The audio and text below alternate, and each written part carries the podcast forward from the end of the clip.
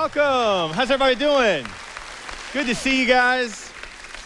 Thanks so much for being here. Now, for all the millennials that are totally offended right now, I just want to go ahead and say a couple comments for your on your behalf, if I can. So, millennials get a hard time. You know, people give them a hard time. So, here are some tweets from actual millennials. Here's one. Kids these days have it too easy, in quotes, said the generation that could buy a house on a wage from an unskilled work at age 21. So that's true, isn't it? How about this one? Uh, a millennial wrote, If I had a dollar for every time a baby boomer complained about my generation, I'd have enough money to buy a house in the market they ruined. I like that one. Here's a real stat, by the way. This will give the millennials a little bit of a break here. This is a fun statistic for adults. Uh, people, uh, uh, older generations like to say, when I was a kid, I had no help with college tuition. I was just hardworking and paid it all myself. But keep in mind, in 1970, the annual tuition at Yale that year was $2,500. In 19, I'm sorry, in 2014, it's $45,000. The minimum wage in 1970 was $1.45. The minimum wage in 2014 is $7.25. The daily hours at minimum wage needed to pay for your tuition in 1970 would be four and a half hours a day. Daily hours at minimum wage needed to pay your tuition today would be 17 and a half hours of work a day. So there is some reality to what millennials are saying too, that life has gotten a little bit harder on them as well. You know, I want to talk today about something that I was not planning on doing.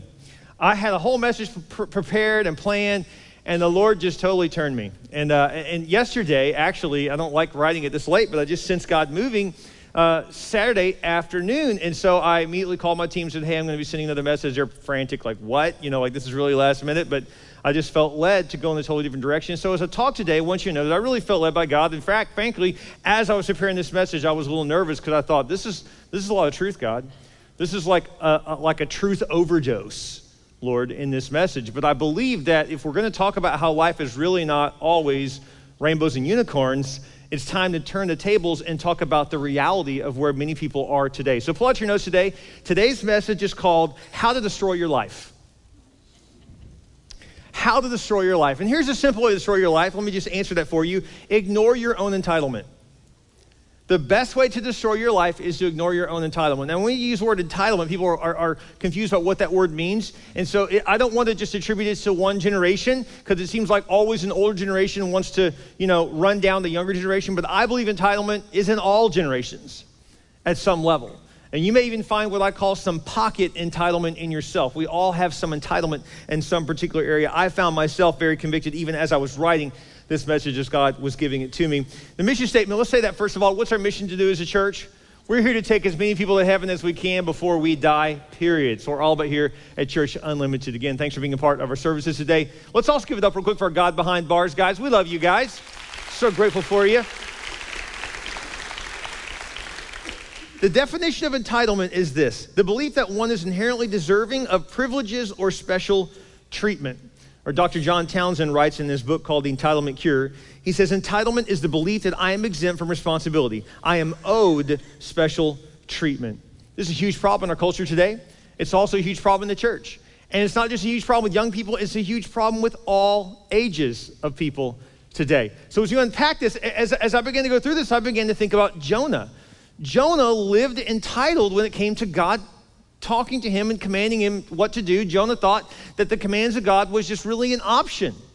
And I wonder how many of us think that when God commands us to do something, that's an option we can take or we can choose not to, rather than seeing it as a, a command. That's how we live entitled, thinking somehow that God owes us this life that we want rather than following the life that He has for us. And so Jonah is a great example of someone who lived entitled and paid a dear price for it. And I don't want you to pay the same price Jonah paid in his life. And so let's just unpack this. So I'm going to come at you pretty strong today. I'm going to warn you right now. So just turn to the person next to you and say, He's coming after you. Just let him know right now. Let's just, let's just let that be known. Check it out. I want to give you questions to root out entitlement in your own life. Maybe you think, I'm not entitled, I don't have any of that. But let's just, let's give you some questions based upon Jonah's life that help root out any entitlement that you or I may have. Jonah chapter 1, verse 1 through 3 says this The Lord came to Jonah and said, Go to the great city of Nineveh and preach against it because its wickedness has come up before me. But Jonah ran away from the Lord and headed for Tarshish. He went down to Joppa where he found a ship. He went aboard and sailed for Tarshish to flee from the Lord. Let me ask you this question first. Would you write this question down? Are you ignoring authority or responsibility in your life? Are you ignoring authority that has told you to do something and you're just ignoring it. Maybe you're, uh, this could be a student ignoring their parents. This could be an employee rolling their eyes at their, at their boss. This could be when God speaks to you, you kind of blow it off like, oh, I don't need to do that. When you feel the conviction of the Holy Spirit, you just say, I'll just wait till that passes rather than listening to it. And so, are you ignoring authority and responsibility? Jonah verses 1 verse 4 says, Then the Lord sent a great wind on the sea, and such a violent storm arose that the ship threatened to break up. Let me ask you a second question. Are your actions sinking someone else? Could it be that the emotions you're drawing out in your spouse is, is just debilitating to them? Are you leaving your spouse crying in the bedroom? Are you leaving your parents frustrated and feel like they're sinking emotionally because you just don't get it? Are you frustrating your employees, or is there a best friend who is at their wits' end with you and you're sinking them emotionally because you're ignoring the reality of what you're doing to yourself? Could that be something you're doing? Are your actions sinking someone else? Verse 5 All the sailors were afraid and each cried out to his own God. And they threw the cargo into the sea to lighten the ship. But Jonah had gone below deck and fell into a deep sleep. So they're all freaking out over the fact that the boat's breaking apart, the storm is coming. It's come because Jonah's not obeying God. And yet, notice Jonah's not panicked. It's everyone else that's running around dealing with his problem while he is not dealing with his problem. Let me ask you another question Are others stressed over consequences you are causing? Is the reason why you continue in your behavior because you know there's someone who loves you that'll clean it up for you rather than you taking care of yourself? Are you continually going in debt, knowing someone in your family will help you pay that? Are you continually ignoring what God's leading you to do, knowing it's hurting your relationship with God or your family or, or others? Are others stressed over consequences you are causing? Has everyone ever said, What am I going to do about, and then use your name? Are they stressed because of you? Because one of the ways that we know we're entitled is when we're okay with that. When we're okay knowing we're causing harm to others by our own actions. And the response many people say is, hey, it's my own life. I can do what I want. You can do what you want, but it's actually not your own life. Your life affects others. Some of you understand what I'm saying because you had a father or a mother who said, It's my life, I'll do what I want, and you have grown up in years of pain because of it. Boy, it got quiet in here. It's almost like the Lord turned me because of the conviction of the Holy Spirit in this church. See, I believe God wants me to warn you today to take heed and to listen. Because before we talk about entitlement and point to anyone else, we should first look at ourselves. Say, God, where do I need to change? You know, I, as, as we think about this, I think about students a lot because a lot of times a lot of the questions I'm bringing makes you think of a teenager. But could it be you also? Let me just mention something too, by the way, since we're talking about teenagers for just a moment. Students, you should take this as a wake up call because there's a generation of you that believe that you only live once. And it's true you only live once, but that doesn't mean since I only live once, let me throw my life away. Since I only live once, let me just do whatever without consequence when there are great consequences to the things that you choose to do, good or bad. And so it's a really big deal. Now, speaking to students, I really am a big believer, by the way, and you go in the student camp. I'm a big believer in you go in the student church because I know that there's so many, many, many uh, influences coming at you, and now you actually have a phone influencing you more than almost anything else in the world right now that you carry around with you 24 7, looking about every 10 seconds at it. And so it's influencing us. And so we need some more influences in our lives. In fact, parents, let me just say right now if your student goes to youth group once a week at our church for a year, that'd be amazing, wouldn't it? You think, oh gosh, that'd be so great, right? But do you know how much of a losing proposition that is to the one hour they give a week to God compared to the 20 hours a week or 40 hours a week they give to social media, to music, to, to rappers who are, who are creating a culture all their own for our students that are basically discipling our kids? It's a little daunting, isn't it? It really is. So, so how do you counter that? Well, this is why I love camp. Let me tell you why I love camp. If you go to, to student group every Wednesday night or every Sunday night or whenever your youth group is at your campus here at Church Unlimited, if you go one year straight and your kid never misses because there's a few weeks they have off, that means they will basically get 48 to 50 hours of God in one year, which is great. But that's just the two days, first two days of camp. They get 50, 48 hours of God by Tuesday. Now you wonder why God changes lives at camp. So I highly recommend parents that you get your kid at camp, whether it's children's camp or student camp, especially student camp though. And the reason why is because by that time the influences are ramped up and they need something to counter that. Student camp changed my life. I got saved at camp. I rededicated my life to Christ at camp, and I gave my life to God in the ministry at all at camp. Camp totally transformed me, and I think it can transform your student too. Check out this video.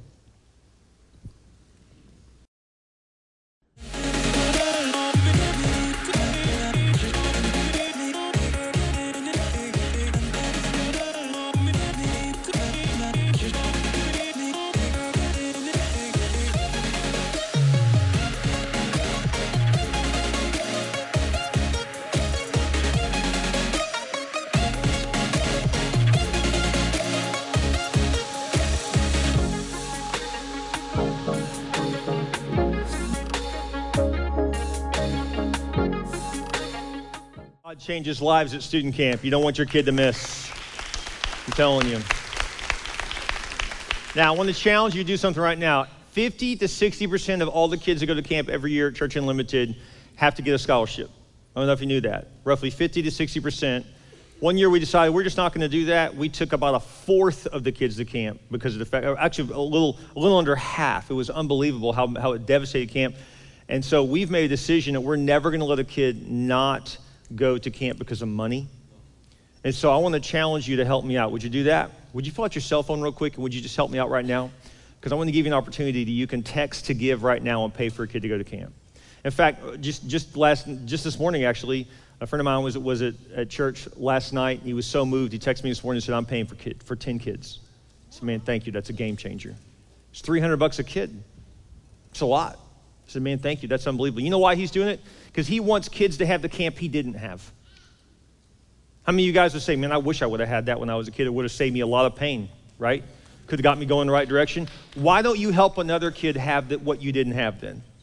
Or maybe you're like me and you think, I have fond memories of what God did in my life at camp, and I'm still running on that to this day. So I want to help make that affordable for someone else. So we always pay for our own children and pay for our own kids and also pay for another student as well.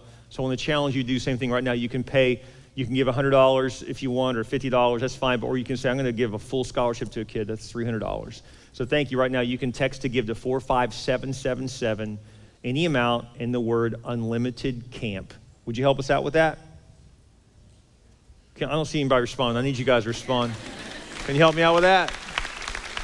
All right. Thank you guys. I know you're a little shell shocked from the message already, too. So I'm going to go back to that now. You're like, man, he's just in our face today. I, I know. But, but again, God me to do this. Look at verse 6. It says, The captain went to him and said, How can you sleep? Get up and call on your God. Maybe he will take notice of us and we will not perish. We will not die. And so this is interesting. So the captain sees all the, sees the storm going on. Everyone's trying to save the ship. They're dumping cargo, trying to save their own lives. And they're like, hey, where's that passenger? Oh, Jonah? Yeah, he's down, he's down below sleeping. He's like, he's sleeping. So he went down there and said, Get up. We're all about to die. Don't you even care? Has it ever frustrated you that sometimes you care more about someone's future than they do? That's frustrating, isn't it? He's like, So we're all going to die. You seem fine with that. You don't seem to care what you're doing to this entire ship, to this entire family, to this entire team, to this entire department. You don't seem to care, right? Here's another question for you Is your behavior creating resentment in those around you? Is your behavior creating resentment? Are you resented in your office because people have to work around you because they know they can't come to you and trust you to get something done? Are you resented by someone who loves you? You ever wondered why someone seems to snap at you? Could they be snapping at you because they've already tried to keep it above the table and approach you and confront you? You wouldn't hear it, so it just comes out because they're angry, because you're not listening. You're not seeing the damage you're doing to them, to others, and even to yourself. Next scripture says in verse 11, uh, excuse me, uh, verse 7, the sailor said, Let us cast lots to find out who is responsible for this calamity. The lot fell on Jonah. They asked, Who is responsible for making all this trouble for us? What kind of work do you do? Now they started calling Jonah out. They said, What kind of work do you do? Where do you come from? He answered, I'm a Hebrew. I worship the Lord, the God of heaven, who made the sea and the dry land. He's like, Yeah, the reason the sea is so rough, my God's mad at me. They're like, wow, you got to be kidding. It says, This terrified them. What have you done? They knew he was running away from the Lord because he had already told them so. Let me ask you something. Are you running from the Lord today?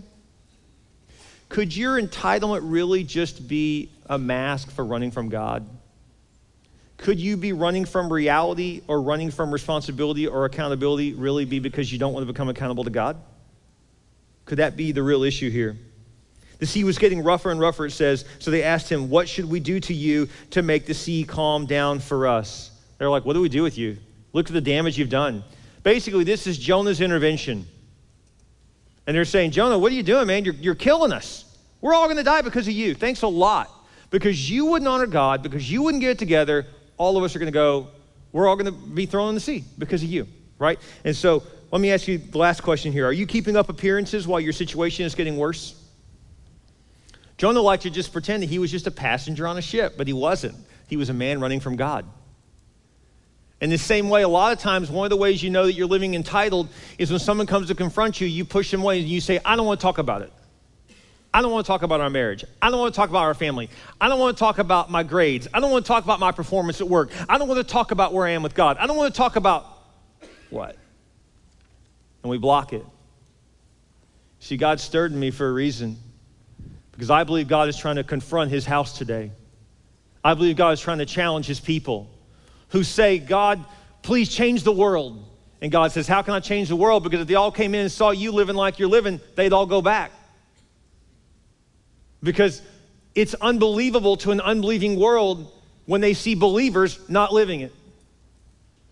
Are we going to be the people of God or not? Or are we going to be like Jonah and think that God's commands are just options that we have? It's quiet in God's house today, and I believe it's not because God's not speaking. I believe it's because God is speaking. I believe God's word is very clear. We have an entitled people that are waiting for God to bless them while not obeying the Lord. And it doesn't work like that. You have to obey God, follow Him. Don't keep up appearances. What I'm trying to tell you is quit trying to look good and actually be good. Quit trying to look the part and actually be the part. Parents, are we mad at our kids when they act up in public because we're embarrassed how they acted, but we let them get away with the same thing at home? That's about appearances then. Do we talk one way to our spouse privately when no one's around in a way that's very inappropriate, very disrespectful, and all of a sudden we seem loving when we're out in public? It's appearances. It's living entitled. The truth is, somehow we think we're exempt from this. Like, I can treat people how I want and get what I want, and it doesn't work like that, especially with God. So, what's the answer to this? Is there an answer? If you answered yes to any of the following questions, then here's my challenge for you today Jonah 1, verse 12. Jonah said something very shocking. He came to his end. He came to his senses, and this is what he said. He said, Pick me up and throw me into the sea, and it will become calm. I know that it is my fault. Would you underline the word fault there? It is my fault. Another word for fault is my responsibility that this great storm has come upon me. Know, maybe you've been busy blaming others for your problems. Maybe you've been busy, you know, telling people I deserve this and I deserve that, or I'm owed this and I'm owed that, and that's all entitlement. When the truth is, we're owed nothing. We're given grace. But I wonder how many of us know that God forgives us, and so when He convicts us of something to change, we say we're sorry after we do it, but then we go back and we do it again, and we pull out God's grace like a credit card and go, Sorry, Lord, one more time. And we keep pulling out that credit card, just thinking, He forgives me. As if there's no long term damage to you, to your family, to your future, to your reputation, to the habits and the character that develop you into who you will become long term. The truth is, is I believe God has spoken to me because I believe this is a message that we all need to hear today. And so the answer is this number one, take full responsibility for your actions. This is where you have to tell your spouse, I yelled at you and it was wrong. It was inappropriate. It was not right, and I have a temper problem.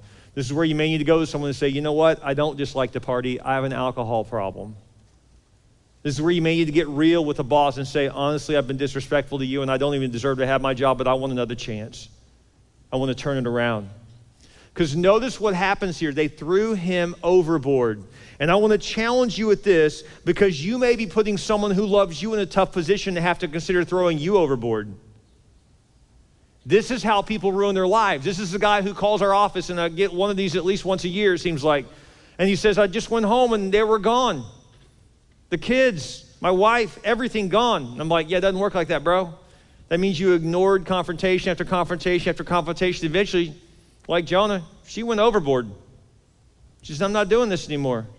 This is the person who goes to the office and doesn't understand why they're suddenly let go because they were warned and they were talked to and then went over the numbers again and again with them and the quotas and how they were treating people and how they were handling their authority. And eventually they just throw you overboard. This is how people's lives get ruined, is that they don't listen to the warning. And so I believe it is a loving God today who is warning you, who is saying if you live entitled, it will destroy your life. And this may not seem real popular, but God did not call me to be popular. He called me to follow the Holy Spirit's lead, and this is where the lead the Lord led me today. And so I want to challenge you. I want to challenge you to hear the word of God and be honest with yourself. It says, instead, the men did their best to row back to land, but they could not, for the sea grew even wider, wilder before, than before. Then they cried out to God, Please, Lord, do not let us die for taking this man's life. They took Jonah and threw him overboard, and the raging sea grew calm. They did what they didn't want to do. Second thing I want to tell you is this after taking full responsibility, number two is recognize you're putting people in a tough position. They may have to throw you overboard. You may not be giving them a choice by the way you're acting. At some point, the pain you're causing is greater than the pain of losing you. And this is when people say, My life has been destroyed. But you were a part of it, bro. But you helped that happen, ma'am, because you didn't listen to the warnings of God. So it's a loving God that warns. It's a loving God. Am I a loving parent or a bad parent when my little kid runs out to the street for the third time and I grab and I send him to the room and say, You are not going to do that again? Is that loving or mean? It's loving. God may be saying to you today, You've ran to the street one more time, and I love you enough because what can damage you out there, you have no idea. And so He loves you enough to warn you. Please don't ruin your own life. Please wake up to what God is trying to say to you today. Last one is this. It says this, and this is the famous verse that we all know about Jonah because we call it Jonah and the what? And the whale, right? And so here's the Jonah and the whale scripture. Jonah 1, verse 17. Now the Lord provided a huge fish to swallow Jonah, and Jonah was in the belly of the fish for three days and three nights. Yes, that is, by the way, a, a picture of Christ who died and rose again three days later. But notice that he was swallowed up by the whale. And here's my last challenge for you, number three. You need to admit that someone is having to carry you. Think about whales, they're big. They can actually carry you. They're, they're big enough that they can swallow you and you can live in that thing, right? Now, obviously, it was the grace of God that didn't allow the whale just to chew him up, because certainly that could have happened. But God let this big whale just carry them. Let me ask you something. Is there somebody carrying you right now? Is someone carrying you financially? Because you won't admit that you just need to get the job you can get, not the job you want? Is someone carrying you emotionally, and the only reason you're still married is because they just put up with you? Is someone carrying you in the office and making your numbers look good because you're not getting your stuff done, but they love you enough just to help you out? Is someone carrying you? Is you have a best friend that they always have to call you, and every time y'all talk, you talk about your problems, you never hear theirs. They're carrying all your burden, you're carrying none of theirs. Got to ask some hard questions. Are we being carried? Because the Bible says that we're not supposed to be carried by other people. In fact, to be honest with you, the Bible actually says this, it even says from a financial standpoint, it says those who don't work shouldn't eat. Wow. Because when you live entitled, you believe that someone else should just carry you, someone else should just hold you up, and they should take care of your problems. So the answer to this today is, is really simple. You know, just like Jonah, he turned away from God, and there was an entire city named Nineveh that was waiting to be turned back to God. But Jonah wouldn't get his heart right, so therefore there was a whole city that was in disarray. Could there be a whole family waiting on you to turn to God? Could there be a whole ministry that's never going to happen because you won't turn back to God? Could there be a whole city around us that needs the Lord and we keep praying for their salvation and God keeps saying, Why don't I change you first? Because when you change, your city changes. So I want to challenge you today across all of our campuses to stand to your feet. It's a different message today, isn't it? Probably not what you thought you were coming in for today, but I just really felt led by God. I really felt like this is a word from the Lord today. And so as we stand to our feet, maybe you're burdened and thinking, Lord, I wish my, my friend, my daughter, my son, my wife, my husband was here to hear this. And maybe you need to come to the Lord today and pray for them. We're going to open up this altar. Or maybe today you say, Lord, I found myself in those questions. I'm being carried. I found myself realizing I've been causing damage to others and I need to get my own life right. See, I want to come forward and let people know that. You know what? It's not about what people think, it's about what God thinks of you. Why don't you get your eyes off of the people around you and say, God, deal with my heart. What needs to change in me? Because I believe the Holy Spirit is moving right now. And if He's turning in you, if He's speaking to you, saying, it's time to recognize the damage you're doing to yourself, the damage you're doing to someone you love, the damage you're doing to your relationship with God, the damage you're doing to your own future. Will you come to the altar today? and just say, God, I'm sorry. I want to get my life right with you. I have been living entitled. And the truth is, Lord, I'm messing up my own life. Like Jonah, I've been running from God. Don't run from God anymore. You come to the Lord today. God's clearly moving at all of our campuses right now. We're live at all the campuses, and God is clearly stirring in people. I want to challenge you right now just to obey the Lord. You guys sense the Lord today? Does anyone else sense God moving in a special way? I, I do. I really do. God is calling his church to be a place of repentance. He's calling his house to be a place of prayer, a place of real life change where we don't just try to look good, but we actually say, God, I want to be good with you. God, change me from the inside out, Lord. I've been wrong. I have not honored you. I want to put you in first place again, God. I want to get my life right with you. Here's the great thing about God's word Here's the great, most powerful thing about God's word. Even after he convicts us and speaks to us so powerfully, and he just lays our sin in front of us, right after that, he says, But guess what? I offer you Jesus, which means I offer you full forgiveness. If you'll just acknowledge it, say, God, I need you. I've blown it. Most powerful you can say, thing you can say to God is not God, I love you. The most powerful thing you can say to God is, God, I'm sorry. Just like some of you, the most powerful thing you need to go say in your marriage is not, I love you. It needs to be, I'm sorry. I've blown it. Or maybe a child needs to go to a, a parent, or dare I say, a parent to a child. I don't know where you are today, but I believe that entitlement hurts everyone. Would you agree with me? So let's not live entitled. Let's live with gratitude. God, I'm blessed to have my family. I'm blessed to have this job. I'm blessed to have this church. I'm blessed to have you in my life, God. I'm blessed to be in a place where the Spirit's moving. Let's get our hearts right with the Lord today. God, we love you. Thank you for your word. Thank you, God, for the power of your Holy Spirit. Lord, thank you, God, for chunking the message I wrote and bringing your word today. God, I thank you for your power and your truth. Lord, this has been a truth overdose, we know. But God, we know you're speaking to us today. Your head bowed and your eyes closed, if today was something you needed to hear, if you say, man, I, whoa, Pastor, I had no idea this was coming. No, I didn't either, honestly. I really didn't. I'm just not that good. God's just that good. And so when God delivers something like this, please don't kill the messenger. I'm just here to do what the Lord tells me to do. With your head bowed and your eyes closed, if you say, Pastor, you have no idea, I needed this today, would you just lift your hand high across all of our campuses as today you think this was for me? Praise God. Thank you. Isn't that good how God is like that? That God knows what we need to hear? He loves us enough to warn us. Thank you, God. Thank you for your goodness. Thank you for your goodness, Lord. He loves you enough to stop you in your tracks and say, please don't go here again. We know what this is going to do to you your head bowed and your eyes closed, if you never trusted Christ to be your Lord and Savior, you can pray and receive Christ right now. You can pray this prayer with me. You can just say, Dear Jesus, I realize I need you. I believe you died for me.